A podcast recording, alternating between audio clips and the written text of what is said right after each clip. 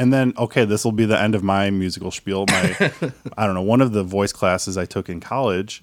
Uh, I had to do a duet from The Sound of Music, and I still re- I don't think I still don't think I've ever seen that movie.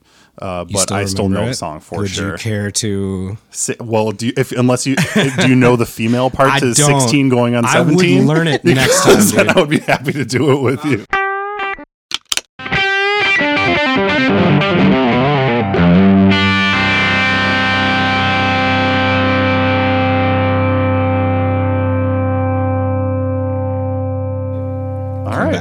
Back that Well, next that week. we'll throw that in the symphony cor- corrections next so week. bad. We'll just do our little sixteen going on seventeen. You all falsetto. that'd so- Are you a musical guy? Uh, I did theater in high school, Yeah. and uh, I I didn't do the musicals though. No. It was kind of two separate things. Yeah. school. Oh, totally. yeah. So Wait, Did you have like big like dramatics departments in your high yeah, schools? my up? my high school was huge, so it had a big. I mean, even the theater we had was like a thousand people you could sit in there. and- Really? Yeah, it was huge, man. It was a whole wing of the school basically. That's mad. So it was fun. What about you, James Pepper? I, I actually grew like my dad's a huge fan of musical theatre, so technically, you know when people say, "Oh, what was what was on the stereo when you were growing up?" Sure. Mm-hmm. Mine was like film soundtracks and musical theatre soundtracks. Wow. Any any favorites still that you still Well, still every resonate? year, every year, my parents would would take us like family trip, family Christmas trip to the West End. Okay. Um, so like, and my Will you my- translate for our non UK listening guests? The West End is Broadway, is England's Broadway. There it Broadway. Okay.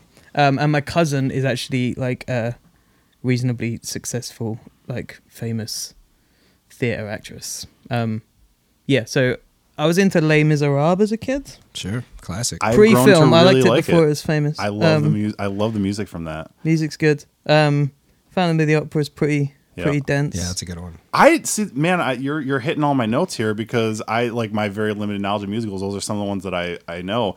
I always just assumed that Phantom of the of the Opera was this like you know 1930s production of something. Like no, it's a relatively modern musical with kind of like rock music Yeah, going yeah. on in it, and and that was a huge relief for me when I went to see it the first time. It does kind of rock. Yeah. Oh, it, it definitely rocks. Yeah, yeah.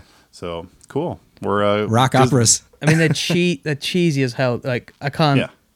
I can't go to a musical without being like, it sounds just a bit, a bit much sometimes. Yeah, sometimes. it's a it's a very It's specific style. thing. Yeah.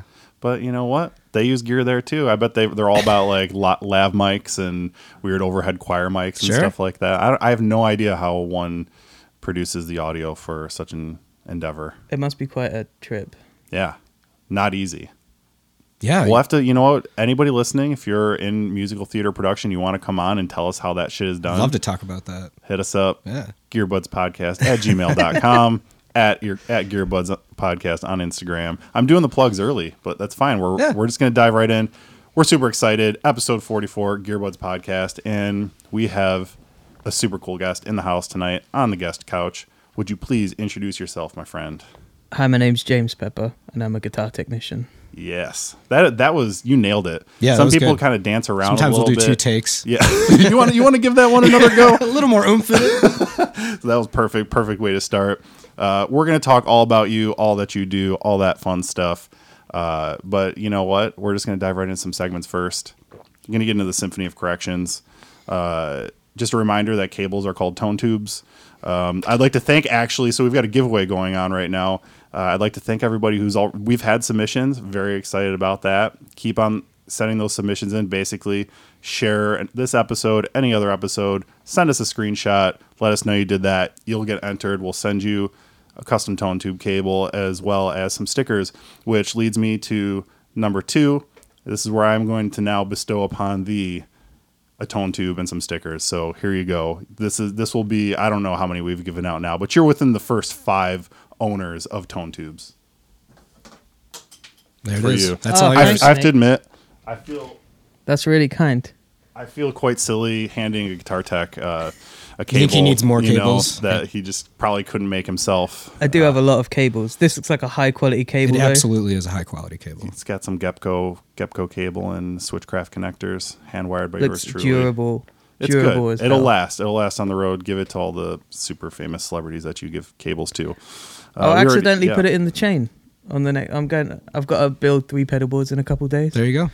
maybe maybe it'll make its way out there. Sneak it in there. Tag us on the Instagram. That'd be lovely. Speaking of, we already plugged it. Follow us on Instagram. Follow us on Facebook, Dave. You're posting a lot of solid content. A Just lot trying to of, mix it up. A lot of cool vintage ads. I think have been some of my favorite that you've been. doing. Yeah, I try to do one a week of like a retro ad of the week kind of thing. Do you have a Do you have a day that you try to do that? No, no, I like to mix it up.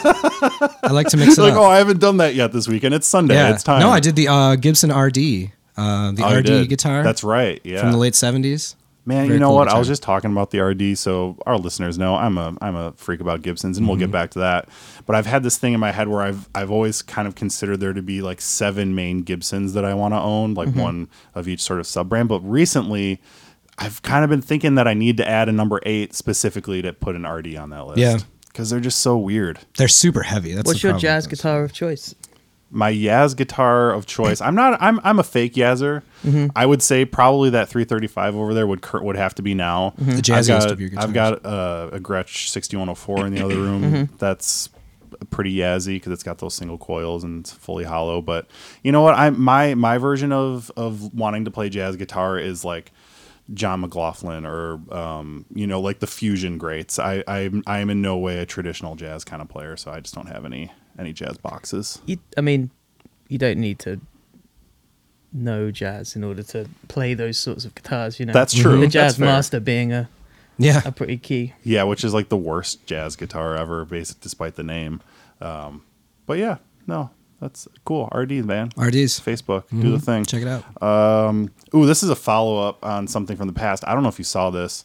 We've again to stick on the Gibson theme. I love. I mean, I love Gibson so much and all their guitars, but they just do a lot of goofy shit. And they just filed another cease and desist this week mm-hmm. against Kiesel guitars. This time, did you see that? Mm-hmm. Man, like They I, sh- I don't. I. It's like why do you gotta why you gotta keep fucking shit up? Like every- I feel like they were getting a little bit of the a little bit of the goodwill back, and then all of a sudden they go after Kiesel, who's a pretty well loved, especially on the internet brand. Did you see the V that they're trying to like sue? him? It's the headstock design, right? Is that what it is? I don't. I the don't know. body's not even close. It's like it's like a really pointy one. I guess like- I didn't realize that it was the body too. I Yeah, thought it was well, just I don't know. specifically that like arrow shaped headstock. They showed thing. like the two guitars next to each other, and I was like, this doesn't look like a flying V. It's not the same guitar. yeah. I don't, know. Do you, do you have any thoughts about this? I've got a real joy of um, Gibson guitars from between around 1999 and 2004. I think you're probably like the fourth or fifth guest we've had say exactly that. Really? Yeah. It's Do you want to know why? I do want to know why. They started the custom shop in 2005. So, So, Hmm. leading up to so that. I think that yeah. So you can. So basically, that's when they started taking the good, the Yeah. good wood Right. and all the good stuff. Wow. And uh, that's my theory. Dude, that's- so you could get a high end without actually ordering a custom shop. Basically. Exactly. That's Yeah. insightful. Holy shit. I ne- I did not know. I never connected those dots. The early ni- or late 90s, early 2000s to then the custom shop becoming a thing. It's a good tip. Dang. You're already you're already paying your weight in gold here. Yeah, man.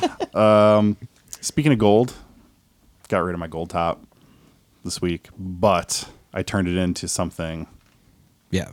that I've Don't sound so that I've sad. ached, that I've ached, ached over for a long time, which is an old 335. So I've got a 1974 ES 335 TD with trapeze tailpiece and vintage sunburst sitting, and it's mine now.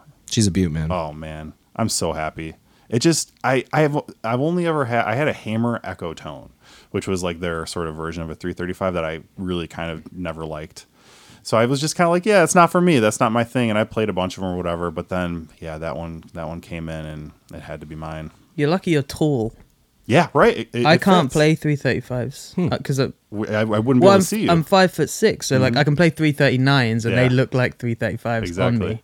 But 335s, I'm, I'm reaching around. Is that a short, much. shorter body then, or a short It's, scale? it's just like a, yeah, it's like a smaller. Yeah. Yeah, the whole body's just the scale is the same, The scale's but the the body same? is Okay. the body is smaller. Yeah, I don't think I've ever scale seen one of length, I should say, is the same 339, scale of the body is whatever. Yeah, three thirty nines. Yeah. they're cool. There was a for those uh, deep, uh, longtime Gibson fans. There was a Kiefer Sutherland signature three thirty nine that they released at one point. Yes, the 24 model. You know, I'm sure that's a reference to his t- TV show or something. I've never, I never saw it, but Oh. yeah, Yeah. dude, Kiefer.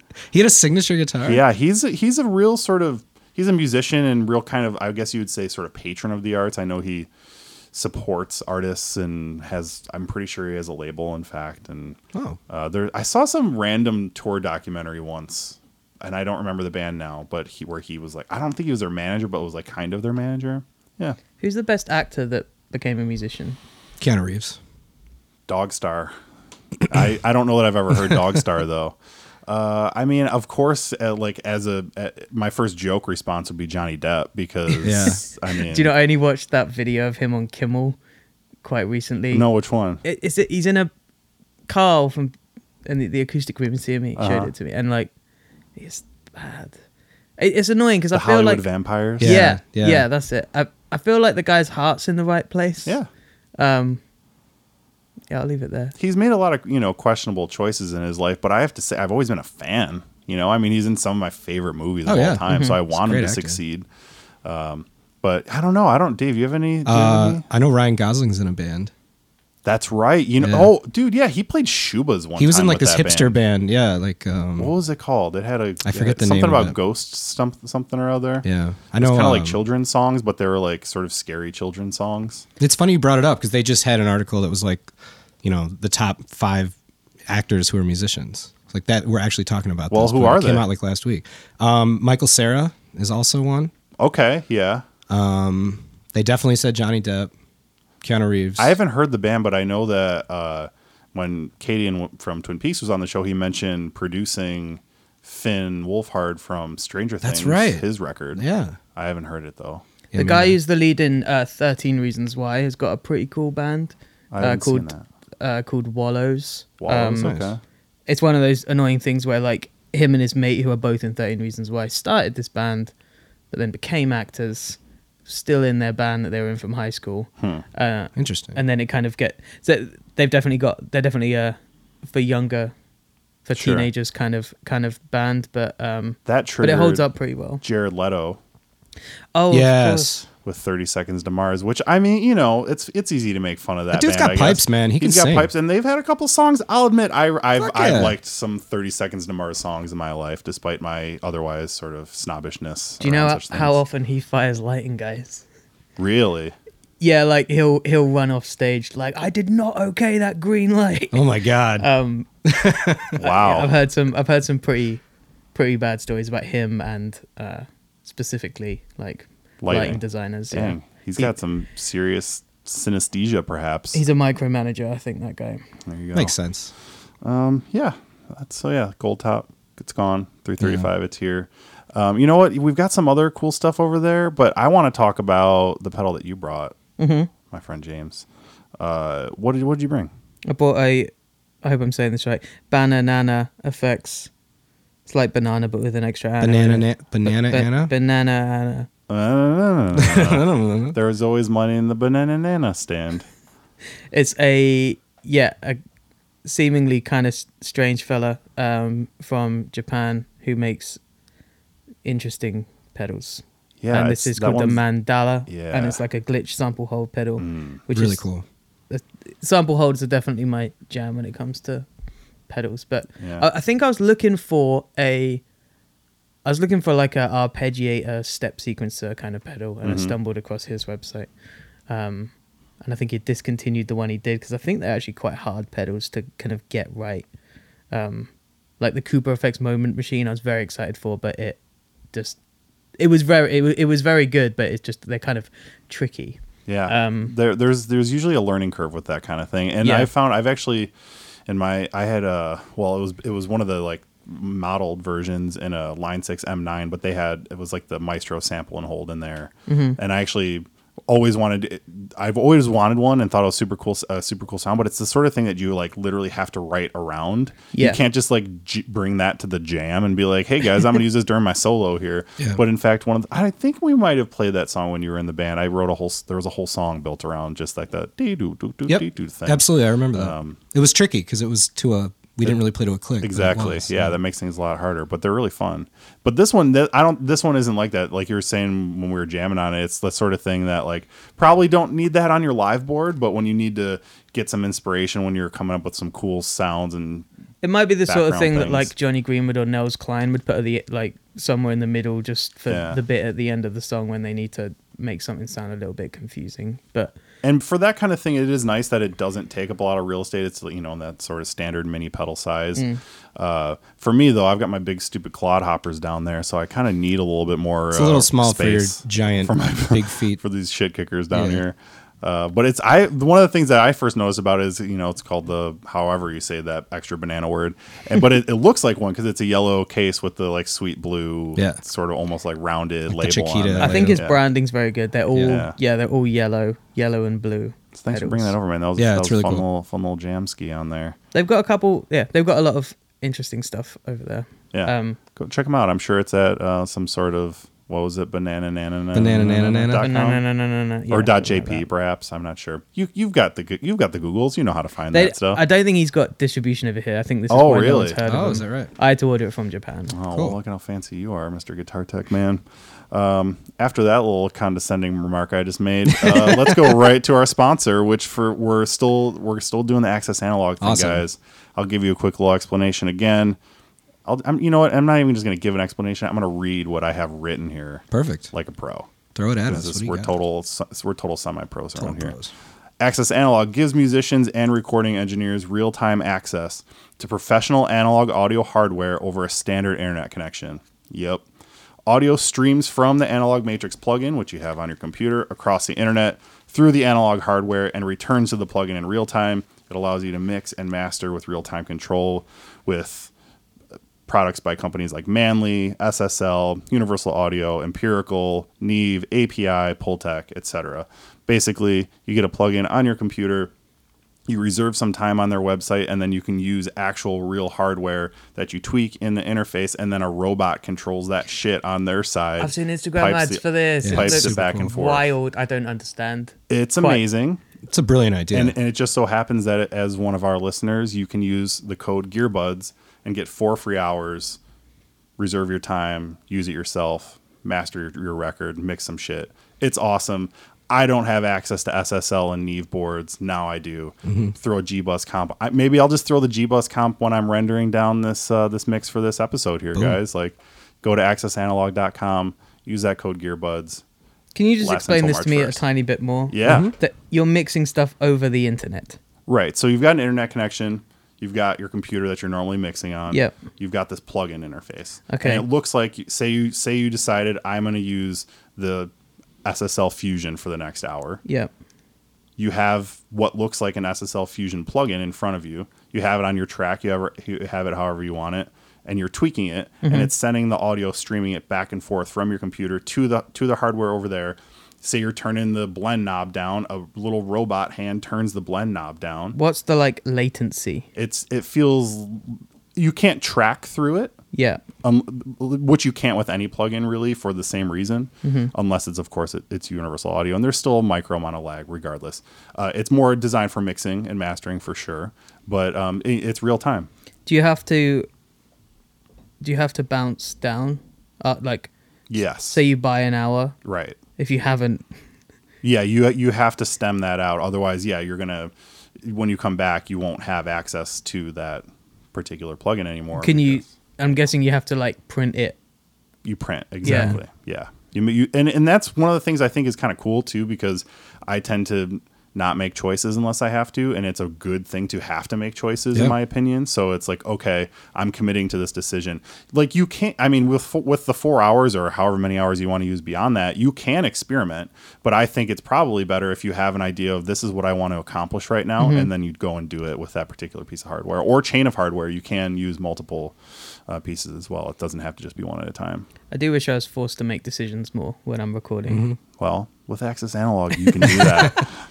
Visit accessanalog.com and use code Gearbuds and Oh, get yeah. your shit on. Get your mix on. No, we're stoked. They're cool. We're, they're really they're really good people. Go check them out.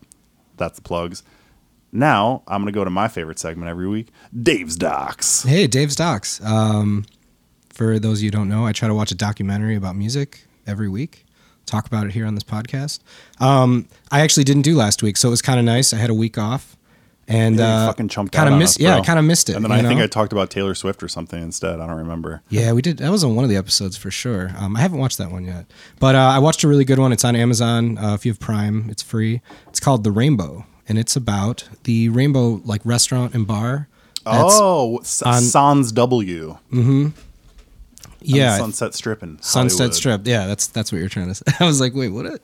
um, yeah, it's pretty cool, man. Pretty good doc. It's just about all the guys that used to hang out there and the uh, whiskey, you know, whiskey go go, dude. same owners. Um, and just you know, just the kind of legendary place that it was, and you know, all the bands from all the way back through. I think they bought it in like '73. And it was just all the people that hung out there and drank there and signed the walls and you know that kind of stuff. So I would, dude. it made me want to go check it out. Was Like- there any was there any good gear spotting going on in that? um, well, there was like you know a lot of Slash, you know, because they had their own booth and everything. So a lot of a lot of Les Paul Dude, shots. I was just I'm sorry, I'm gonna go on a quick tangent. Yeah. Remember at NAMM this year we saw that like Slash the guy? dude that looked like just like Slash, but like half as tall and and we saw him He a the lot hat, and he though, was wearing man. the top hat and we just kept we just kept calling him Slursh. Yeah, Slursh. I feel really sorry for Slash. Why? really? Yeah, let me explain this to you. Okay. Right. like no one was doing the like Les Paul in the position he has it Uh-huh. and the hair. You know, he kind of invented this this thing. As far as I can tell, Les Pauls were kind of uncool at that yeah, point. and then everyone started copying him, Mm-hmm. which then made Slash kind of a caricature of himself. Ah, right. And so he comes across as really lame, even though he kind of defined a lot of what it is to to look as a guitar player. Totally. I actually, I'm not a huge Guns N' Roses fan. Yeah, but- I kind of am. I I mean, I do- think I those first couple records yeah, are badass. Appetite's an amazing. I just. I mean, Axl Rose just puts me off. I feel, I feel you. yeah. I've, yeah, I've definitely spent more time waiting for Guns N' Roses to come on and play than I have listened to them in the last like ten years. Absolutely. Um, If they come on at all, in right. fact. Three hours late and stuff like that. I've had, yeah, I've I've waited a, a, good, a total of three and a half hours to. Wow. Holy Well, shit! Obviously, it was at festivals, and I'll just go somewhere else for Yeah, a while. right. But, Yeah. Um, yeah, that that guy just puts me off Guns N' Roses. Yeah. We were talking about that last week because we were talking about what guitars uh, we thought help. What guitars what guitarist helps sell the most? help guitars? sell the most guitars? And obviously, a lot of people. And I was going to say Les Pauls 'cause Slash, but yeah. then you were like, well, Jimmy Page, And really? right, yeah. So maybe Slash was almost like a little bit of a copy of Jimmy Page. there yeah it's hard to have one without the other but uh it's all it's all i mean we're all just borrowing and stealing ideas from each other it's a all the time relative anyway. concept as well. Sorry to get too like kind of mathematical No, I about love this, it. but No, man. like, like, because because I would say Clapton sold a lot of Strats. we we That he, was- he was part of the conversation Yep, absolutely. I'm, I'm mainly going by. I, I worked in a repair shop on Denmark Street in London for two years, which is kind of Tin Pan Alley hmm equivalent, and um, and the amount of like you know suburban dads bringing in their Clapton Strat was off the charts. well and that was part of the conversation Mm-hmm. go back and check out last episode but we'll we'll get into it again Yeah. basically it, the hard thing to to really define was you know was it it wasn't just saying like a Clapton signature strat. We're saying Right. like Clapton selling all strats. Yeah. Yeah. You know, and and he was definitely I I mean I absolutely think he was not only was he the first Fender signature guitar, but also he has just sold a shitload of strats. Plus, it was also like the guitar you saw him with all the time. Like you don't see him at playing a, a lot in of a Gibsons certain era, stuff, the right? thing was, I mean, he, he didn't play strats for a long time. Right, that's I mean, true. He was a Yeah, Les if you go Paul, back he was an to- SG, he was right. a 335. That's a good point. He played. He was a Gibson dude for a long Yeah. time, so I'm sure he sold a lot of those to a lot of dudes back then too. But this is what I'm talking about. It's a relative concept because Because strats were already a huge guitar. of course, yeah. So like, if I'm thinking about it a bit more logically, then you know, like, John Lennon played J160s, Mm-hmm. and then they became well-known guitars bec- only because John Lennon played them. True. You know, same with even Rickenbacker, like 330. Yeah, Did you talk about Jack White's airline? We did, No, but that's a that's a really actually good a great call He because yeah, popularized nobody those gave a shit about those, and he ruined the market for the rest of us. Son Well, a there's an argument that Dan from Black Keys, like no one was playing Yeah. harmony guitars until Mhm. he started playing Same them deal. again. Yeah. yeah, I guess I mean there. So as there a was- ratio, yeah. you know, I'd probably I'd probably put Jack White. As I the see what winner you're there. saying, not just like pure gross numbers, but Yeah. guitar to how many even existed to begin with. Yeah. Right. Yeah, Jack White definitely sold all those red Silvertones and airlines Mhm. that were all made in the Chicago, Illinois back in the day. You also had Jimi Hendrix with the Strat. I think that was a big one too. Huge. Yeah. Yeah. He- I mean, you can't separate the two really. Right. Which is and that which is I guess the other thing. First of all, he was only around really for like 3 years. That's a And- big point. while he, there are photos of him playing flying V's and Right, SGs and customs and stuff, and even that old Danelectro picture, like you know, Clapton's been around for way longer, playing a lot of different guitars. So. Yeah. But again, Fender just first signature being the Clapton. It's kind of Yeah. what guitar did you start playing because someone else played it? Jimmy Page, Right. Epiphone Les Paul Special too. I still got it. Big what was time. yours? Yeah, mine was a well, I was a bass player, so it was like you know Fender P bass all the way, you know. But who didn't play one of those? I guess right. Yeah. Was there was there was there a bassist that was, you were like I want to be Um, like that dude? when I was that young, no. Mike Dirnt, I just perhaps? yeah maybe I don't know. Um, yeah, no, I never really thought about it because I didn't. You know, I played bass out of because everybody else down the street, you know, played guitar and Yeah, drums. exactly. So like you're gonna play bass. I was like, all right. Um, but I remember that just that Fender signature headstock. I don't know where I first saw it, but Yeah. that's all I ever wanted. You know. I feel like I I um, in hindsight with just like my body shape and size, I probably should have been forced to be a bass player. Yeah. Like it's a really natural thing for me to have like a bigger instrument than Yeah. a guitar. But yeah, I just you know I decided guitar was the thing. What about you? When did you, I Yeah. I was gonna ask you all this stuff later, but let's just ask right now. Let's what get was it. what was your what was the guitar that you wanted? I to actually get? started as a bass player as well. Really? Um, although my bass playing idol at the time was Sid Vicious, so it's, it's not exactly someone you Right. You wanna look like him. You yeah, wanna look like yeah. him. I didn't. I didn't. In, I didn't intend to play like Right. him. I would Um, argue that that was actually he really kind of made the Fender P like in the '70s that kind of style. that- I mean, slung him. real low. Yeah. Yeah, him and him and Paul from the Clash. But um, Yeah. but yeah, mine was mine was Telly's because Joe Strummer and or Bruce Springsteen. All is- right. I, I can never tell if Telly's are really boring or not, but I've decided they're the cool some of the coolest guitars on the planet in my in my older advanced ages. I never I always avoided them. I always thought they were country guitars and because I'm large, I thought they looked too small on me. Mm-hmm. But then I finally got a good one and I never want a different Fender, frankly. I Mm-hmm. just think they're the coolest that aren't made by Gibson. You know. Um, sweet. That was well, I mean that was a little Dave's Docs tangent right there. Yeah. Anything else you wanted? How many what, what's your rating? Oh, my rating. Um, yeah, it's it's definitely a four out of five cocktails. All right. Fucking A, man. I'll get that on the website uh, never because I've kind of stopped updating oh those, yeah, but I'll do it I think again I owe you like ten write ups. Yeah, we're pretty we're pretty behind. Go on back those. and listen to the old. what's your favorite music documentary, Hank? That's you're putting me on the spot a little bit. I would. I like say, it. I like a guest that asks I know, questions. me too. Man. That's is great. Keep it coming. Love talking about myself. Uh, that's it's almost like I started a podcast. Uh, I would say the one that comes to mind is Dig, probably, which is the uh, documentary about uh, Brian Jonestown massacre and Dandy um, Warhols. Dandy Warhols. Okay. and and it's and the interesting thing about that choice is that it's not n- uh, neither of those bands are anywhere near my favorite bands of all time. I think they're fine enough, but just like as a movie and documentary, and the point that it hit me in my life where. I just wanted to be this like cool rock star and everything, and it just they just seemed like the coolest fucking rock stars and Yeah. partying and doing drugs and touring and having this like v- two very different experiences where like the the actual artists quote unquote were had little to no success probably mostly because they were just constantly self self defeating but then the maybe less talented but pretty and much more palatable band got the major label deal and made a bunch of money and had a hit song and all that stuff. Um I haven't watched it in a long time, but I should. I should. I should. Have you ever rewatch seen that one? I haven't. No. It's great. So it's just a great movie. Dig with an exclamation point. Yeah, Can I assume that you're somewhat of a connoisseur about documentaries? I love them. Yeah, this I just is love watching episode them. 44, and I think we've think had we've- probably 40 documentaries Yeah, discussed. it's a here, lot. so- yeah. Once a week. I think that's why I took last week off. I was like, this is hurting my brain. Um, Do you have a favorite ever? yeah, I have to say, Oh, can I guess? yeah, Give me shelter. yes, Yeah. yes, absolutely. Have you seen Give Me Shelter? About the Altamont, um, backup Rolling singer? Stones, Yes. and they have like the Hell's Angels are in it, and it's like Yes. they're the security, and it's just a crazy movie, and it's so well shot too. Yeah. Um, Absolutely, that's probably my. I mean, I'm a huge Stones fan, so it's Mm-hmm. probably you know one of my favorites. But Dig is up there, man. Dig is. And you've got, I just noticed you've got a Zeppelin I got a shirt Zeppelin on. right shirt now. on today. Yeah. There it is. I'm really lamely wearing a Gearbuds shirt right Yeah.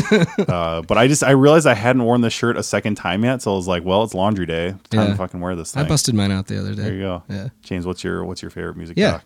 Um, you'd think I'd have one in mind, considering that I. I know. Um, my favorite music, um, probably "Shut Up and Play the Hits" by Yeah. which is the LCD Soundsystem one. That's, a good one. Um, Yeah, I think that's. I think you've covered that on Mm, here. I no, haven't, no. I, you know what? It's on that like early brainstorm list that we had of Mhm. ones for you to talk about. It comes up, yeah. Yeah. And it, if you ever Google like you know top rock documentaries, it's always in the Yeah. top ten. I don't know why. I think I like it because I mean, it's a shame that they got back together because it, it, it was a lot more poignant when. It was like their last performance or something. Yeah, it was right? covering the the last show, everything like in the days leading up and the days Mm-hmm. afterwards. Why he sort of decided to just sort of stop for no real reason than he wanted to. Yeah. a, a lot of Um, him in his sweatpants walking his dog on Yeah, Manhattan yeah. streets. Yeah, with like a stain on his shirt. Yeah. but Yeah. he spe- he he speaks really well. He's got he's got.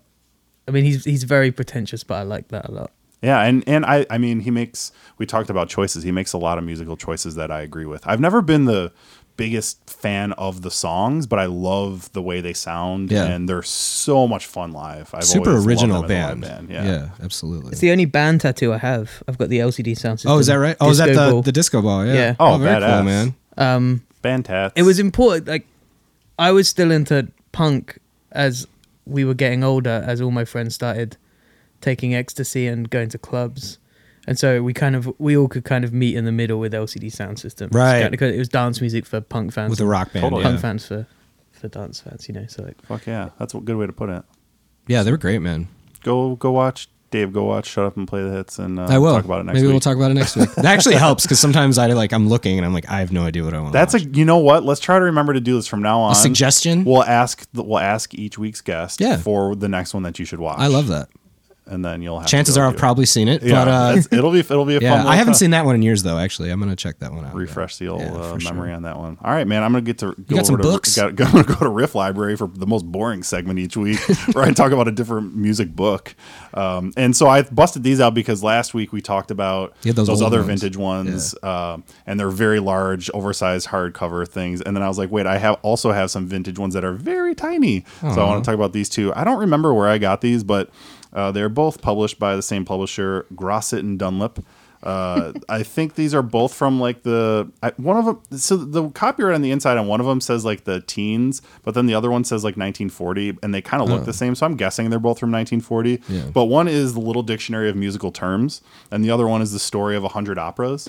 And it, they're actually really fun to read through because they're really small and concise. And then it's like, oh, I want to know about.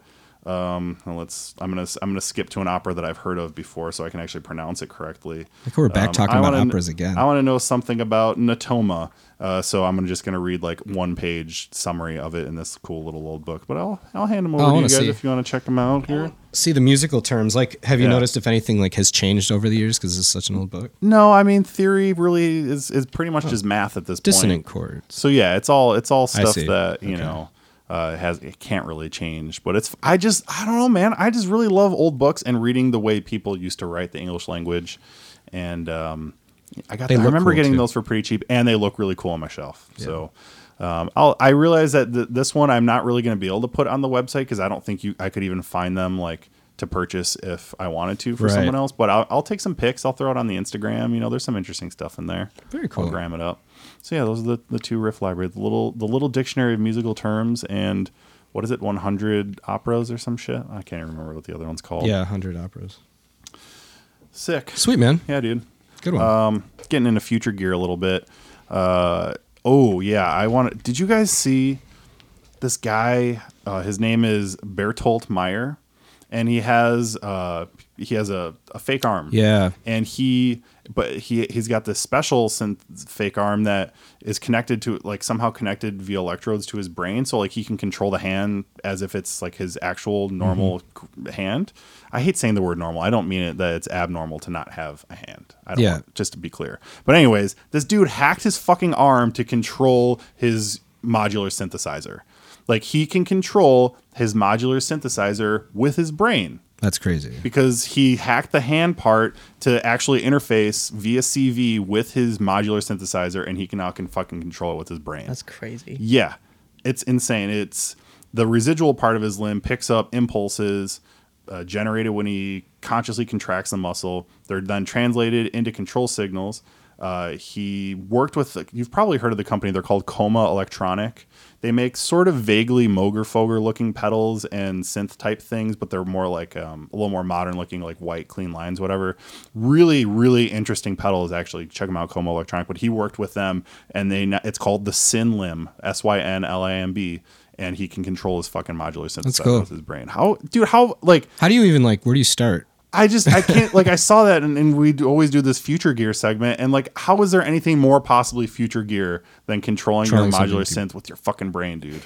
I mean, I guess technically you can argue that we're always controlling everything with our brain, but you know what I mean. I know what you mean. Like Just- moving it like telepathically. Yeah. almost. Yeah. I just I don't I don't really have anything profound or interesting to say about it. Does other he have to, like, I it just hook- thought it was the coolest shit I've ever Does seen. Does it hook up to his arm? Yeah, I see. yeah, dude. It's just like it's like a it's like a fucking MIDI interface instead like instead of his hand, more or less, like with elect, like wires and stuff. That's super cool. It's super cool. I think I read about it on the internet, and I decided to talk about it on the internet. Love it. Future gear.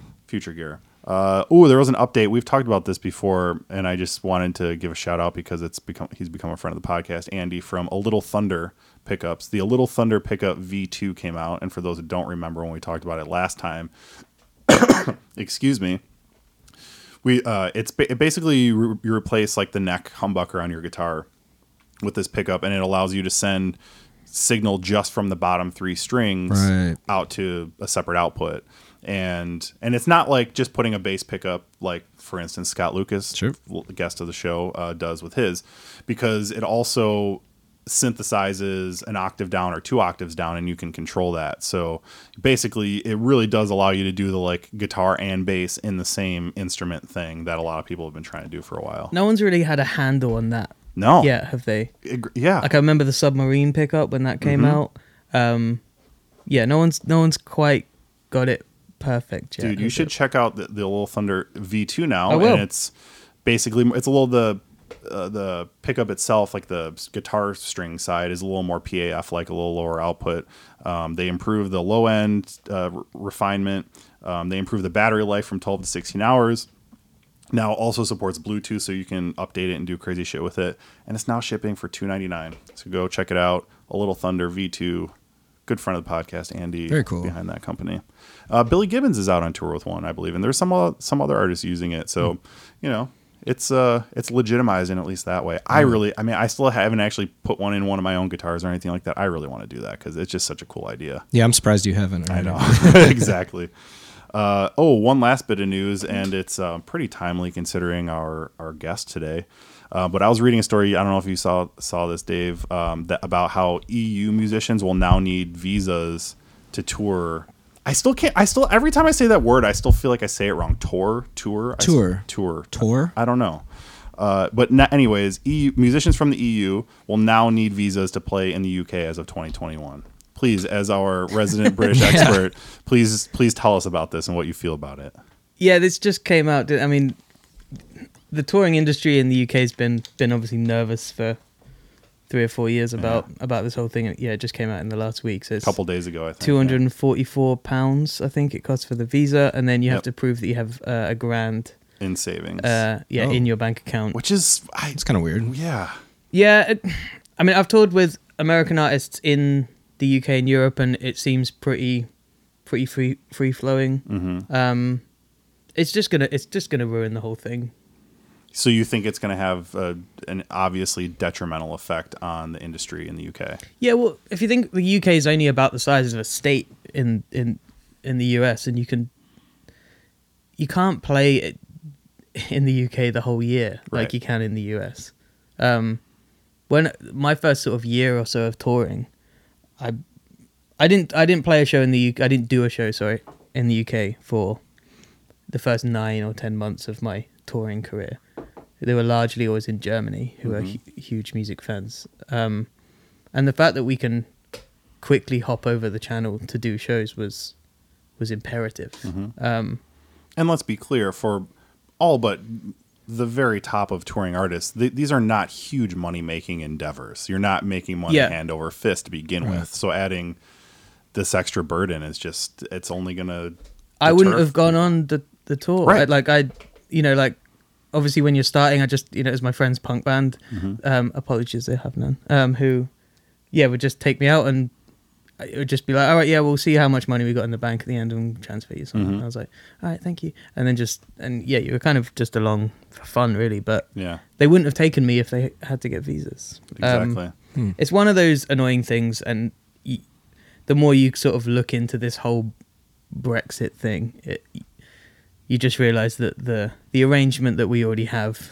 always seems to be the best one to go for. Yeah, why rock the boat? So every it's just it's it's regressive in in quite a lot of aspects. And I know we don't have to get too deep into politics. We've already had you and I personally have had some some political talks in the past, but I guess for those like myself who aren't uh, you know uh, as deeply knowledgeable about the subject, are is there any sort of like is this final? Is there any chance that this can get turned around and returned back to kind of the way that things were before? Not now.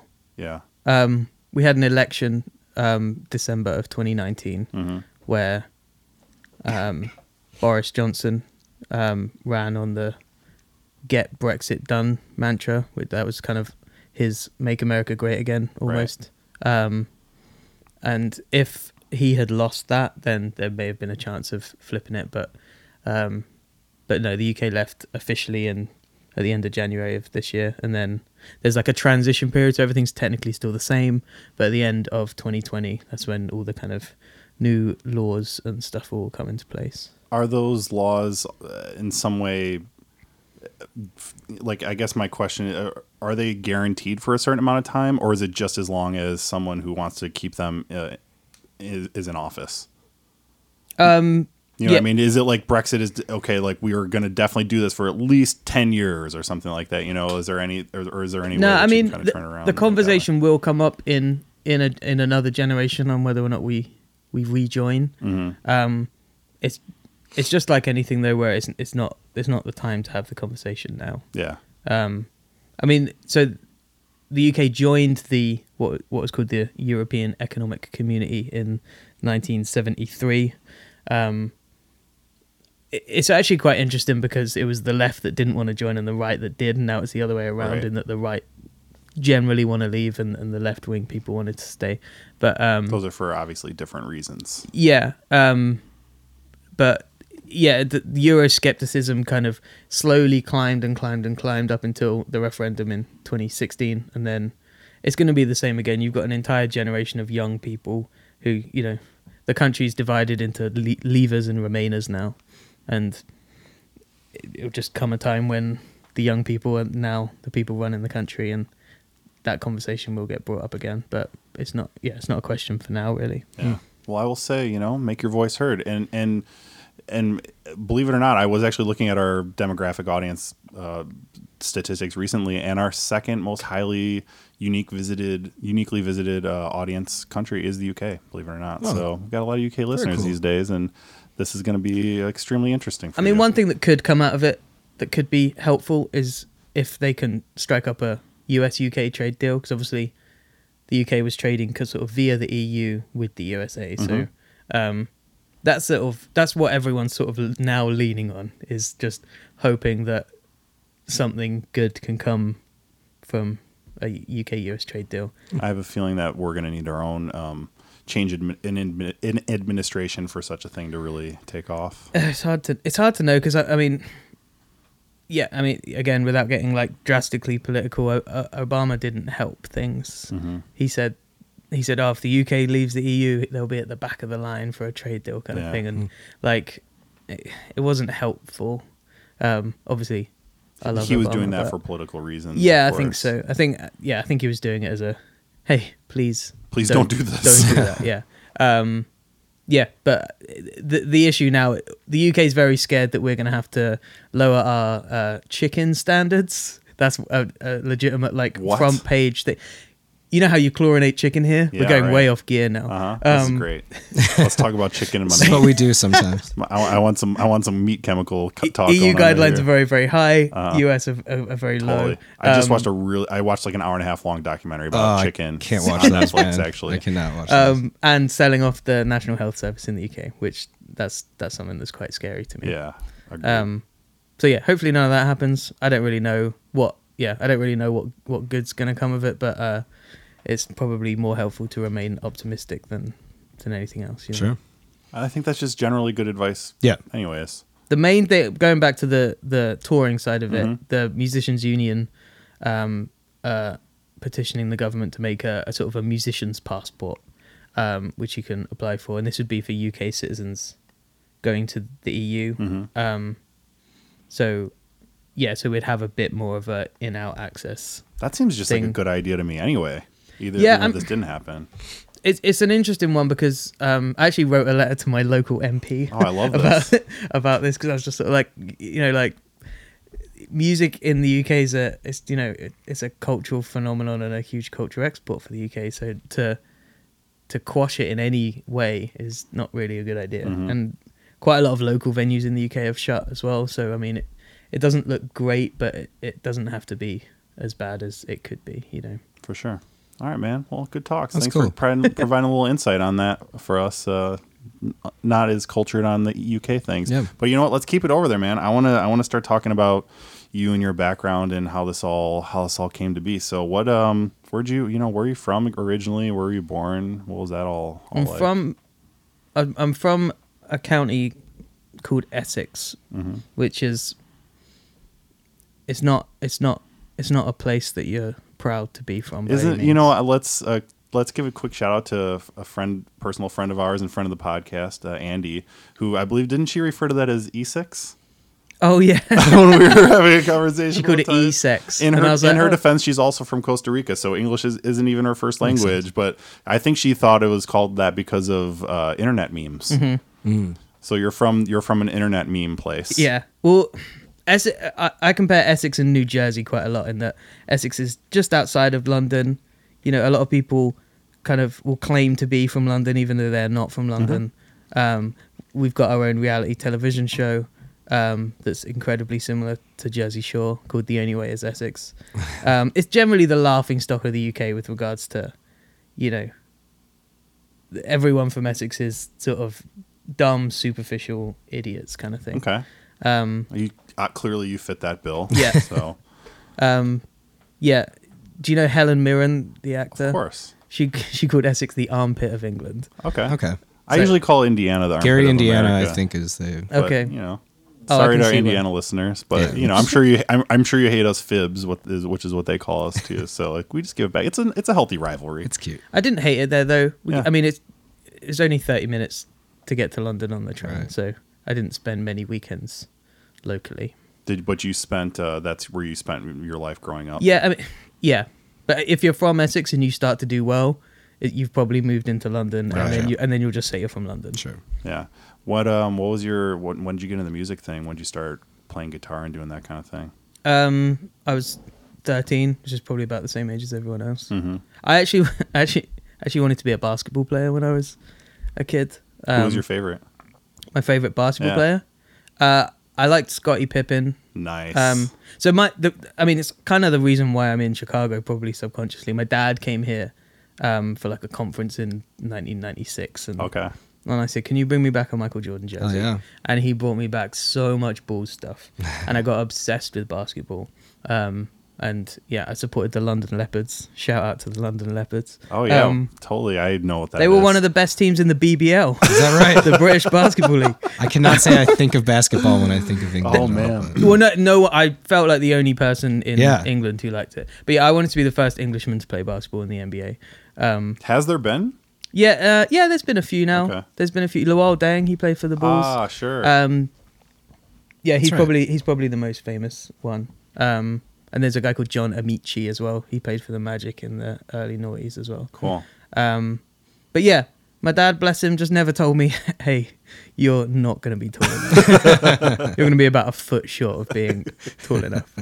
Um, And you can't jump like Spud Webb can. nah. But then, but yeah, I mean, maybe seeing Muggsy Bogues in Space Jam Sure. probably helped, Oh yeah. made me think that it could be a thing. He but, gave he gave hope to point guards everywhere. Mm. But then, yeah, 12, 13, something like that. There was uh, when bands start forming. Yeah. Um, yeah, the the only the only band that the first band that formed in my school were were four were four girls, and I fancied the drummer, and the bassist left. Um, Mm. well, and they're like, you're "Oh, definitely going to be a bass player now. yeah." and he was like, "We need a bassist," and I was like, "I play bass." Oh yeah. and then, um, yeah, just bought a fifty pound bass. What was it? Do you remember? It was it was a P bass, but it was it was Like it a was- copy or something. it was a copy of a copy of a copy. Sure. Um, Do you I have think- it?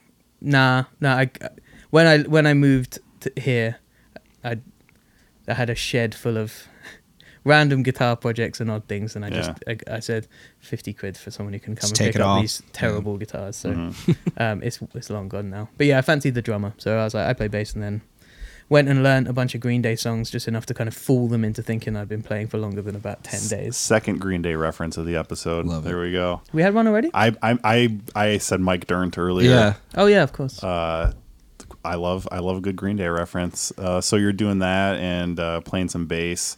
Were you? I mean, obviously, I don't want to jump too far ahead. As a guitar tech, were were you uh, interested back then in taking things apart, fixing them, making them play better, doing that sort of thing? Um, a little bit. I think I became a guitar tech because I was procrastinating before. It's like, oh, I can't play this if the bridge heights are this height. I Mhm. can't, I can't, I can't possibly play it. So I think I learned to fix guitars. So I was like, it's like, oh, I'm gonna clean my room before I make some make some songs, kind of thing. Yeah, it was that sure. equivalent kind Totally. of thing. Um, I wanted to be a I wanted to be a studio guy. Yeah. So I did, yeah, I went to college and then university. Um, and I did a, a sound design and psychoacoustics degree. Cool. Um, but yeah, I realized while while in the studio that it felt a bit confined. Got I felt a bit claustrophobic, so I just didn't really do it. And then, yeah, then I got a job in a guitar shop after I left uni, and kind of Was that found was that the Denmark Street shop? No, this was this was in Chelmsford, Essex. Oh, okay. Um, this terrible. This is a very small shop. Um, yeah, and I just found myself enjoying fixing guitars. There was a guy who worked for, called Pete, who worked for Gibson's sort of distributor in the UK. Um, and he's, I said, "Can you teach me how to fix guitars properly? Because I'm, I'm just going off StewMac videos here." and then, yeah, and then Dan he was really like, wants my spirit animal. and then and then he was like, "Yeah, I'll teach you how to fix, but you can never start a guitar repair shop in Chelmsford." And I was Yeah. like, "Okay, cool." And then I guess that's probably how I started touring because I didn't have the opportunity to start a repair shop in Chelmsford. Were there were there bands uh, in Essex where you're from that you were working with that any of us would have maybe heard? Or, or I guess maybe a better question: Are there any? Who are the big bands that have or artists that have come out of Essex? Are there? any? Um, I had a I had a hometown hero when I was 18, um, 17, 18, and he was called Get Cape, Wear Cape, Fly. Um, That's amazing. it's from an ad. I think it was from a Superman advertisement Uh-huh. at the bottom. Um, he's, I mean, he's the only person I've really sort of admired that's from Essex. I mean, Okay. Blur are from Essex. Oh, Oh, oh, okay. word, I didn't even Um, know that. Depeche Mode are from Essex. Um, no, I mean, I, I don't know anyone from Chelmsford though. Yeah. From from my hometown, there's it's pretty devoid of culture. It's a commuter town really into London. Um, Were you? Did you start touring with bands from there, like when we were still there, or was it after you went? I was playing at the same time and got into kind of DIY punk Yeah. stuff in London. Um, yeah, and I was sort of house guest at various different houses around London while I was playing. Mhm. Um, yeah, and then this one band, Apologies, I had none. They they were my favorite band at the time. I thought you were apologizing to us. uh, No, they- I only they- knew that because I he don't know what mentioned it happened. earlier. the and I was band, like, oh, the band are band. called Apologies, Right. comma I have none. That's a good name. Cool. Um, yeah, and they, they, they released a record that did quite well at the time, and they got a um, a couple shows supporting the Gaslight Anthem, um, who were doing very well at the time. And they were like, "Can you just make sure strings don't break and stuff?" And Mhm. So we'll give you fifty quid. And so you were a fan of the band before you kind of started helping them out. and yeah, and then kinda I cool. joined them for a summer, um, and then I was like, "Okay, cool. I think I think I'd like to do this as a career now." Oh yeah. So And how did that went from there. progress? Wh- uh, When you know, wh- were, were what were the next artists that you were working with, where you actually started hitting the road and doing it full time? um, a friend of a friend of a friend of a friend um, knew this like kind of blues rock band. They were kind of kind of a southern rock inspired, kind of a Black Crowes kind of thing, um, which is quite a, quite a difference from the from Apologies I Have None. But um, Which what is their? s- I don't I have no idea what is their sound. Apologies, Yeah. they're like just like you know cans in the air pop punk kind of thing. Cool. Um, I'm trying to think of an, an equivalent band. I mean, we we toured with, we supported the Menzingers and Mhm. Anti Flag, Oh, word. Oh, okay. um, and stuff like that. Like Strike ep- anywhere. epitaph type sound. Yeah. Punk music. Yeah, like, yeah, they were signed to Household Name Records, which in the UK was quite a, one of the bigger kind of punk labels. But um, yeah, they're still going, just kind of on, more on a part time basis Sure. now. Um, yeah, and then and then yeah, then I started working for a band called the Temperance Movement, who they were sort of my first real band I worked for, kind of Mhm. thing. Um, yeah, that was a good time. Like within about six about six months after I started working with them, which is about a year after I started touring, they they got Rolling Stones supports, so we did four of those, which was kind of a baptism of fire. Um, it's a little bit like, oh, if I get this guitar tuned wrong, then fifty thousand people are going to know That's about it crazy. That's man. or fifty thousand people are going to completely ignore it, kind of thing. Which yeah, Um, it's, if you're doing your job right, no one ever notices, right? Yeah, it's one of those difficult jobs in in that respect. Yeah. Looking back now from where you've progressed from there to now, like, do you, you know how much how much of your skills improved since then? Like, you know, do you, do you feel like you're even you should have been doing that at that at that time? It's hard to know really. Like they just like the temperance movement just brought me on because I was I was there, available, and probably a little cheaper than everyone else at Mhm. the time. Um, You always need that person, Yeah, that- band so to take a chance on you. Like that was right? kind of my apprenticeship. Um, okay. So like they kind of they let they kind of let it slide if I if I made any silly mistakes and they were they were very patient kind of thing and but yeah I'd say by the end of of, of that year it would have been 2015 I hmm felt like I was I was about there kind of thing. And how did you get from there to here? You know, what? How did how did living in Chicago become a thing? Oh, that's a long story. Well, it's, it's almost like we're telling stories on a podcast It's like a here. podcast or something. um so so yeah i stopped working for them and started working for frightened rabbit um and they do they do or they did about as well here as they did in the uk Oh, okay. um so yeah they like their label i think invested quite heavily in in america when they started so um i'm surprised because you know the guy sings in like a scottish accent Yeah. um and scottish Very music Glaswegian. yeah, it, it's never.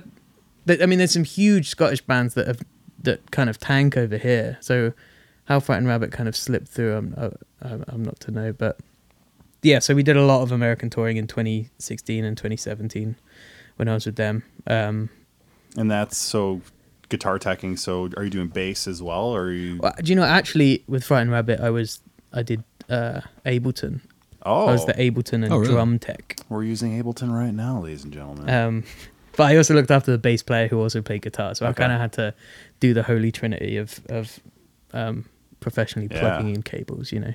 Um, yeah, and then th- their merch guy Dylan, he was my he he him and I became best pals, and he's from here. oh, cool. We had a tour, and I had nothing to do afterwards, and he was like, "I've only got a day or two at home, and um then I'm off away on." I think he was doing Third Eye Blind, and then yeah, I was like, "Why don't you just stay in my apartment for a couple of weeks and hang out?" And when was that? That was um, May May of 2017, and then yeah, a year later I'd moved here. Well, we're happy for it. It's, it's a pretty great place to be, and you're a pretty great dude. Um, so obviously, you know, don't need to get too far into it, but things did not end well with Frightened Rabbit, of course. You know, with your friend passing away and everything. How did you, how did you sort of recover from that, and then make it into working with Nathaniel like you are now? Um, I mean, it opened a lot of questions about kind of mental health and touring. hmm Um, seems to have gotten to kind of not quite epidemic levels, but certainly like something that something needs to change in order to address it. You, kind of look around on tour and you're like, "Hmm, I wouldn't be surprised if every single person on this tour had a, a mental health problem of some kind. Right. You know? Sure. So like, um, so it definitely opened up that conversation. Um, but I, I, I did sort of land on my feet in that I'd taken I'd taken Nathaniel Rateliff um, before Scott had died, before before the last Frightened Rabbit show even, um, and I was already moving here. Um, I was actually moving here on a whim. I didn't kind of have a job, but um, I just had the visa, so like I, I just thought let's take advantage of the visa. Yeah. Um, yeah, so it, it kind of just sort of landed in my lap. He needed a tech for a Europe run, uh, which started the day after the last Frightened Rabbit show, and then my first US run was about six weeks or so after that, which was around the time Scott died. Um, it was Well, obvi- so right after you moved here, you had to go right back to Europe. No, no, that was a US tour. Oh, it was a US Um, tour. I see. Okay. Yeah, the first time I went back to Europe was was was to fly back for his for his funeral though. Um, I'm really sorry. Um, obviously, you know. It was about two weeks after I moved here, so just kind of yeah, it was a it was a it was a it was a weird it was a weird few weeks for sure. Um, yeah, the aftermath of it lasted quite a lot longer than I thought it would, but I guess, like you said, though, it it does feel to me like the conversation that needed to be had is being had now, much more openly and Yeah. freely. Especially, i even just on Twitter, I see the way people talk about mental health and being there and checking in with your friends. And um, of course, I mean, nobody ever wants such a tragedy like that to happen. I guess, though, the sort of positive thing we can take from it is that now it is much more open, and I feel more comfortable talking about my own issues with this just because of other people that maybe haven't, and it's opened up that conversation. Well, it's little things like because on tours, it's yeah, it's obviously a very, it's a, what's the word I'm thinking? A of? family, very It's just, it's very, it's very tight living quarters. yeah. Oh, and, sure, I um, see. Yeah, and you know, it, anxieties can sometimes come across as kind of anger or frustration Mhm. at times, and I think that certainly with Nathaniel, we're, we're all getting a little bit better at recognizing these things. Um, Nathaniel actually had his producer Richard Swift um, died about two months after Scott did, um, Oh. and his new record is basically the record he wanted to make with Richard. Wow. Um, so yeah, it, it it did quite a good job of kind of opening up that conversation. We're, we're actually the tour I'm about to go on. I think we're taking a, a life coach out with us. Like a Wow. she does like yoga and uh, does some massaging and That's and awesome. amazing. Yeah, Yeah. that's great. and then I've been so Dylan, who I who I mentioned earlier, about two months after Scott died, he was on uh, a big arena tour, and someone said, "Oh, we haven't had a massage therapist come out recently," and then he said, "We haven't had a therapist come out recently. That's probably a more important thing." hmm Then he had his light bulb moment and said, uh, "I'm going to set this up," and he paid uh, two therapists like 300 bucks out of his, out of his own pocket, so 600 total. Uh, hired these two these two therapists to come to the San Francisco show. Got two rooms, had a sign up sheet, um, and they did sort of eight times 45 minute sessions. Wow. Um, yeah, and then so him and I have been ruminating on sort of how we could make that happen on a larger scale, kind of thing. Um, so yeah, hopefully in the future I'll be working with um, this uh, doctor who works up in Toronto called Chaim Newman and uh, Nathaniel's charity, the Marigold Project. Hopefully get something like that set up. But um, Man, keep us posted on that. We'll definitely amplify that message as much as we Yeah. can because it's a really important. it's something you don't really think about, you know. And and yeah, and it's it's the most important there probably is. Mm-hmm. So there's a charity that's come out of of of the Frightened Rabbit camp as well called Tiny Changes. that's Um, right. Yes, I so- heard about this. But they, so they, they, I think they sort of thought about going the touring route, but, um, but now they work f- to help kids under the age of fourteen, um, to, if they suffer from any kind of like what looks like it could turn into anxiety or depression. Mhm. There's been studies that show that you can see it pretty, you can see it early on, um, as early as sort of six, whether or not a kid's gonna uh, turn up with those sorts of things. Um, so yeah, they're working in schools in Scotland to do that. The reason great. why it's called Frightened Rabbit actually is that was that was Scott's nickname from his mum. The, Just fr- because the Frightened Rabbit because he was an anxious kid. himself, yeah. yeah. so Man, that's where that one's going. I had no idea. And then I raised, I sold off all their US gear on Reverb.com. Um, yeah, and raised. Oh, you did that. That was me. Yeah, Oh, wow, good for you. That's had cool. had their entire backline in my basement apartment Wow. for for a few months. Well, if you can go, if you can spare the money, go support Tiny Changes, uh, and whatever the foundation that comes out of all of this that we're talking about right now that you can fill us in on later. yeah, it'd be cool. Hell yeah. Um, well, I mean, next thing I actually want to talk about a little bit. We've already sort of talked about, I guess, the mental aspect of it. Um, just this idea of surviving as this sort of road dog, being out all the time. Anything from your years and- of experience doing it, all that um, that you can share, even just you know habits and things that things that uh, habits you've adopted to help yourself sort of cope with not being at home all the time and surviving on the road. Okay. Um, I got really into ambient music in early 2017, so I'll spend a lot of time uh, listening to like Brian Eno I was on, gonna air, say which Eno record, yeah. um yeah and then like i really like Nils Frahm and um there's a lot of stuff that i'll listen to on the bus. One of the tricky things about about touring is is that you don't really want to listen to music when the day's over because Right. you've had it all day. And and a lot of a lot of the tricky part is that there's all these people that yeah are a bit tired of music but music is also their kind of primary means of of of cathartic release you know? So that it it can get a bit yin yangy in terms of trying to find yeah your kind of anchor trying to find your grounding point hmm um so ambient music works good for that i mean i've gotten really into podcasts recently Mhm. um they're they're a lot of help because it's like someone thinking for you isn't it i think that's Yeah. why i think that's why we like podcasts Just listening to a conversation. yeah Mhm. um We have heard that this is this is good tour bus listening. Yeah. Others have told us that. So That's that's true. That's nice to know that it's actually getting out there. passes the time too. I think Mm. sometimes better than music will.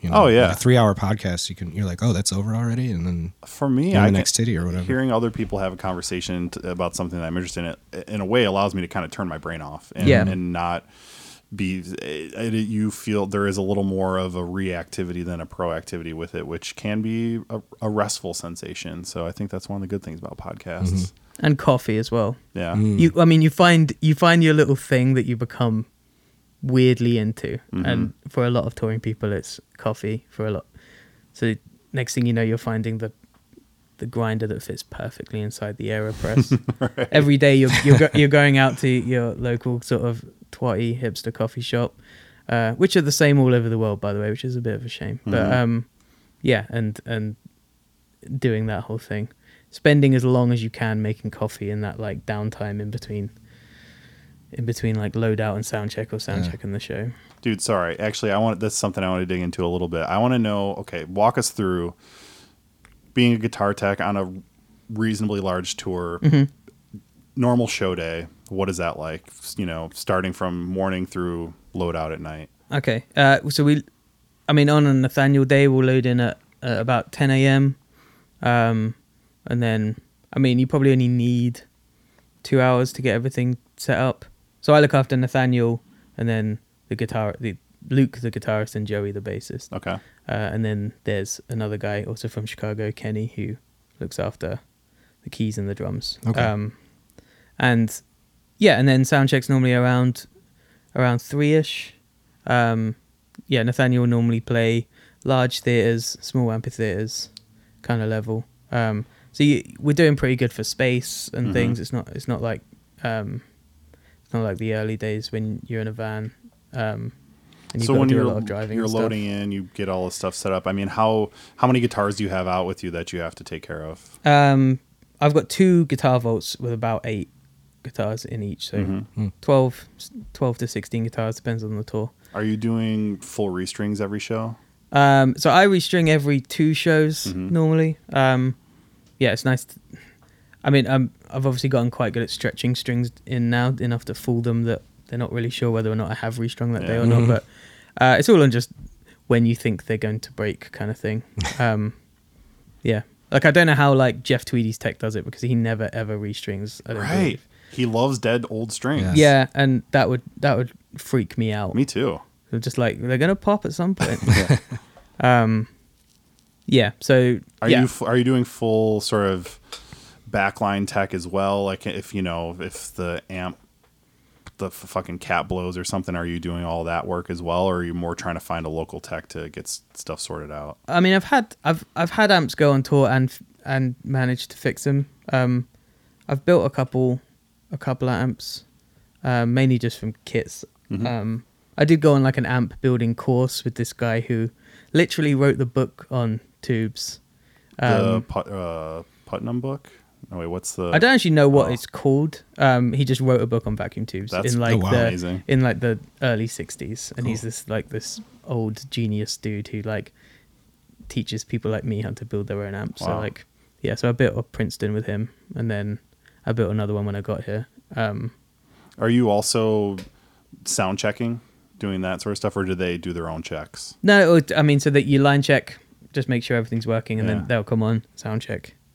Um, as the tour goes on, sound checks get shorter. Mhm. You Right. know, um, yeah, start of the tour, they're kind of like, "Where's this and what's this and what Mm-hmm. sounds different today?" And then once you, once you're about two weeks in, you know, like the set list is pretty defined by that point. Um, and so like Nathaniel likes to to go through all of his acoustics, for example. Um, so our Nathaniel sound checks are normally a bit longer because he, he- if he plays, he normally has one acoustic per song as well. So if he's got four acoustic songs, then he will have four acoustic Mhm. guitars on the Oh, tour. Um, And do you, you don't bring backups for everything? um, you you see what you can kind of chop and change. So we, yeah, so they have two Princeton's each, one one main, one backup Mhm. with Nathaniel. Um, like sixty four black faces as the mains, and then uh, we got some silver faces from Fender, and then we actually had we actually re rewired all of them. Oh, Had them really? Rewired, yeah. I'll say, I mean, I know people like to shit on the Silverface thing. It just became a popular trend. I don't know. I've played some Silverface amps I really like, and I actually really like those 68 Mm-hmm. Princeton reissue Silverfaces that they came. I think they sound really good when you open them up. Yeah. They're okay. They're, I, whenever I think of Princeton's, I just think bright, um, and sometimes those silver faces don't quite have that overly harsh thing that Yeah. people like out of Right. Princeton's. Um, so I think that was probably why people don't like them. But Mhm. I mean, I like them. Yeah. Um, yeah, and then What's the gig like itself? I mean, how much are you doing during the show for these guys? I mean, I I actually get a glory moment. I, Nathaniel throws a guitar at me. We have this big sort Oh, of thirty man. foot guitar throw thing. Nice. Um, and yes, I have. Before you ask, um, dropped it. I, Oh, I was, yeah, I was waiting. wait, wait. It's not that I've dropped. Sometimes it's a poor throw. He when I started with him, he used to he used to care a lot. He used to be a really measured sort of, and it, and it just felt. It you felt sure you want to blame your boss on, on the podcast right Yeah. now, Nathaniel? I know you're listening. Yeah. Uh, you know, he doesn't mean it. Um, but okay, he knows the risks, the risks and rewards. so- What what kind of guitar are we talking about? Yeah. It's like a okay, so he plays he plays Danocasters exclusively. Oh, okay. Um, Which this- I don't. He doesn't make those anymore, right? Um, yeah, as far as I'm concerned, he's stopped, but I think he's still doing small scale production stuff. But I'm Cool. not. Um, it's still a bit up in the air. Yeah. Right. Um, but those guitars are great. oh yeah. as I've far only as, gotten to play a couple of them that ever came in the shop, but they felt They're beautiful. phenomenal. As Yeah. far as like parts caster, like Yeah. guitars go, I think he he does the best job that I've seen. Um, not not digging on Nash. I was gonna anything, say but, Nash. like, Right. Nash is great too. Um, I just I just feel like he's he puts I think he puts a lot more work into the neck than than Nash might do, and the necks just feel wonderful. That's the yeah. most important part of the guitar, in my humble opinion. I would agree. So he yeah he has two Nath- uh, two Danocaster Tellys and a and a Jazzmaster, and then the other guitarist has uh, Dano Telly, Dano Jazz, and a But he throws a telly. He throws the Telly. That's yeah. the one he, to throw, I he think. used to throw They're like boat anchor, or they're, I mean, the boat oars, right? Big slab body. Yeah. I mean, Um, yeah, but I mean, it's it's ta- yeah, it's taken a few bumps and bruises. What one difficult thing is that, and they're also really light. He likes like a an incredibly light body, so Mhm. it does really glide through the air. He used to throw jazz masters at me, but cause, but because they were offset, I was like, can can we not yeah. do that? There was one time when he was when he was really amped at the end of the the, the show, and it was in Belgium, and he threw the guitar, and it just went right over my head and landed Oh my God. right on the monitor guy's laptop. oh no! Luckily, it was the end of the show, but um, Are Yeah. they? Are does he unplug? Do they have wireless packs? Like I'm trying to imagine Yeah. the like this tether that that could possibly be attached. no, he um, he unplugs. Yeah. Um, yeah, like he pops his strap off Uh-huh. and and just hurls it. Yeah. Um, That is a, that is a glorious moment though, and and, it'll, and it means you Crowd gotta, you gotta fucking stay on your toes Yeah, for the gig. It- sure the crowd it- loves it. yeah, I can't relax until after that part Yeah. of the show, which usually is about yeah, it's about seven seven or eight songs in.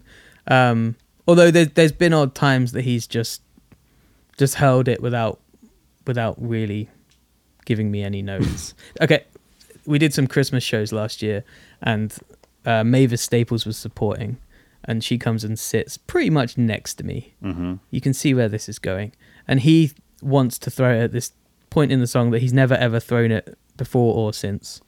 Um, and I'm like tuning a guitar for the other guitarist, and then I sort of look up and I can see that he's like, pu- and I'm like, is he? Mavis Sta- like You Li- do the full seatbelt arm over like her to get her little out of the Mavis. Staples is right there, and I'm like, and and but he's singing at the same time, so I can't say no. Yeah, Right. right. obviously he'd usually ignore me even if I did say no. But um, yeah, he just he just humps it, and and it's going right for me the Oh staples. my god. um, and so I I managed to get it out of her, yeah, out of her way, but it, it'd be the equivalent of like an incompleted pass. Yeah. Like I I didn't have both hands on the guitar when I Yeah. when my knee hit the ground. were didn't make a football bounds. move Yeah, so- you made. and my, my ribs hurt for quite a long time Oh. after that. I've got a lot. I get a lot of bruises on my bicep because I'll just sort of let, yeah, I'll just sort of let the guitar kind of fall onto me and bear hug it kind of thing. Wow.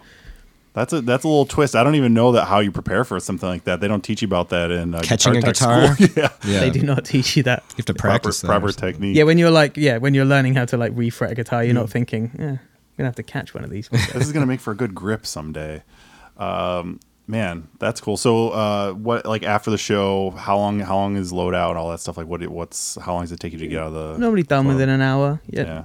everything ends up yeah 10, 30, 11, and then Are you sorting like say shit goes down, something happens? Are you trying to sort it out that night, or you're like, all right, I'm this is a tomorrow problem? uh, depends. There's there's sometimes when I'm like keep power on for ten minutes. I'm just gonna quickly see what's going on. Um, I do know some. Talk, there's there's there's one artist who I'm not going to mention. He if anything goes wrong, he goes sits on the bus in a big grump and then comes back on and they do the whole sound check again and the local crew have to go into overtime and he he he wants it that, sorted that evening Wow. Um, which is a very uncommon and very it's it's it's a very rude thing to do. um, but yeah, I'll normally sort it out the next day. Yeah. Um, like I said, you load in at ten, sound checks at three. I probably only need two hours to set up. Are Um, you a guy that stays in the venue, or do you try to get out and I stay in the venue. yeah? I, I probably should make more of an effort to to leave, but I, unless there's a nice coffee shop around the corner, then I don't tend to leave. Is that because you just you want to be there in case you need to to to be working and do some you know do get something taken care of? It's more that I work in phases, so I'll kind of, I'll get like the the bones of getting everything out and checked and stuff, and then I'll have a little break, and then I'll restring a couple of guitars, and then I'll have lunch, and um, I might shower before sound check as well. Mhm. Um, yeah, it depends. It depends really. Depends on the venue. Depends on the day. Sure. Um, So uh, I I want to ask as someone that's had a lot of experience in this, and we try to ask our, our guests for a tone tip or two. Are there any things that you feel like you see artists that you've worked with, or th- other artists that you're you, you you wish maybe people would learn not to do, or or things that they could, little easy tips that you, we can give to our listeners to say, hey, like here's a thing that you could tweak about your setup or your guitar or your rig that you would make a would make a difference in in some positive tone gains. um, I don't know why the four position telly wiring isn't standard. Interesting. Okay. I like that. I, it For those who don't know, please explain what the the four position telly switch is. Okay, so you run a um, you run a ground wire from the neck pickup off the actual cover, and you replace the the three position switch on your telly with a four position one. So you have um, humbuckers in series and parallel Mhm. in positions one and three. Um, Which I noticed uh, yesterday. The Johnny Marr signature Jaguar has that Does it? four way. Same deal. um, it, it it just makes perfect sense with regards to everything to do with te- you know. hmm Um, What do you like about all, having the ability to have the series uh, as an option, which you don't normally have? It just adds an extra thing to it. You know, the the bridge can always be a bit too twangy on a telly. The neck can always be a bit too dull. Mhm. Um, yeah, and then the middle can, position can just feel a bit flat at times. So um, having that extra option pretty much gives you the variables you need. It really is just adding an extra ground wire from the Yeah, add a ground wire from the, the cover Mhm. of the neck pickup. yeah. Um, and then obviously you have a, a switch that you need rewiring. Of course. Um, but yeah, I guess I didn't realize it was that simple. it's not that Maybe hard should- to maybe I do. should do it gotta to my tell tel- I, I've got to tell you in the other room. I got to go buy a four way switch now. Um, yeah, that's the one that came to mind instantly. I'm not quite sure why. No, Um, that's a, that's a, that's a a great great, one. tip. Has never Yeah. come up on the show before. I, that. love that. Do you know how much m- money I've made off of Johnny Marr choosing to put a three position, choosing p- to put that switch on his Jaguars, by the way? No. Or even better, how much money I now don't make since Fender they sell since it they do it themselves. for you. sure. Well, those jagged those those switches on jagged, you know, no one's ever liked them. No. Yeah. Um, It's so- they should have always just had the telly switch in Yeah. there. Um, yeah, and when I was at that that repair shop in Denmark Street, it, it seemed like the the most consistent thing we did was the Johnny Marr mod. This was before the signature as well. We just called it. So, oh, have you seen what Johnny Marr did? Yes, we'll do it for you. Yeah, I'll get you the new pick guard. It's fine. That was the annoying bit, making the tiny little pick the thing. Yeah. Yeah. But it, I, I, it made. It, I, I- I am not a Jaguar fan, generally speaking, but that is the one that I like to play. It just it feels more like playing gu- guitar I'm familiar with, and then I actually do kind of like the short scale thing. I'm Do not more normally a short scale guy, but I like how it feels on those.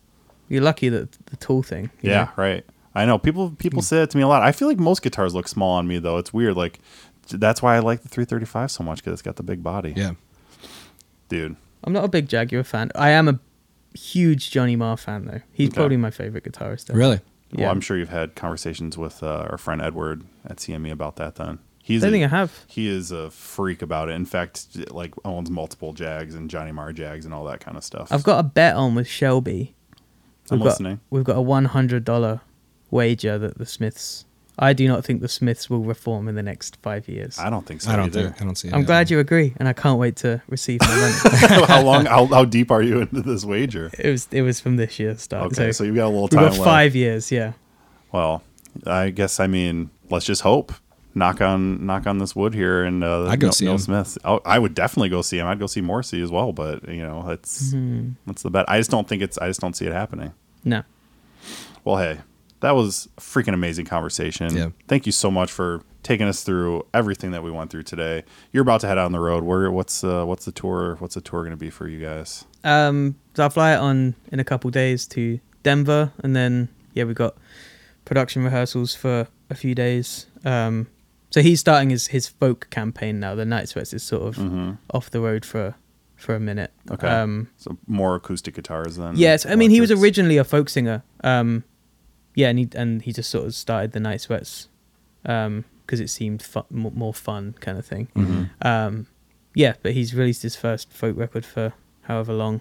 Um, I think they were they're meant to be solo shows, but one thing's led to another, and now we've got like a string quartet and, and a life coach. You know, like it, Yeah. it, it's all gotten it's all.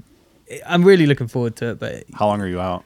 um, month on, then I'm back for a week, and then another couple of weeks, and then we go to Europe. Uh, then festival season will start after Mhm. that. So Wow. So I won't see you until next fall. Um, uh, I mean October.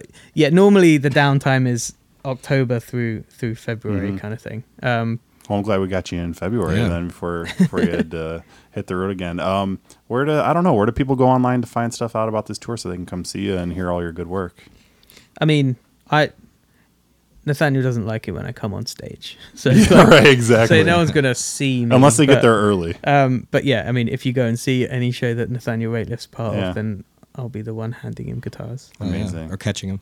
Hopefully catching them. Not on the folk one, luckily. Oh, it's that's a little Not more tame. I put in a acoustics. ve- the only time I've shouted at Nathaniel was was when he threw an acoustic at me once. That's scary. so dangerous. Oh my god. It was a it was a 1967 Gibson Country Western. Oh his, Oh my his, God. Oh. his favorite guitar of all time. Oh my And God. and he throws it at me in Portland, and I'm not like a 20 foot throw. He's sort of walking off stage and sort of Tossed just it. yeah, give me the little tough. I was like, you know the rules. you set the rules. he sets the rules. He knows the risks. Don't worry.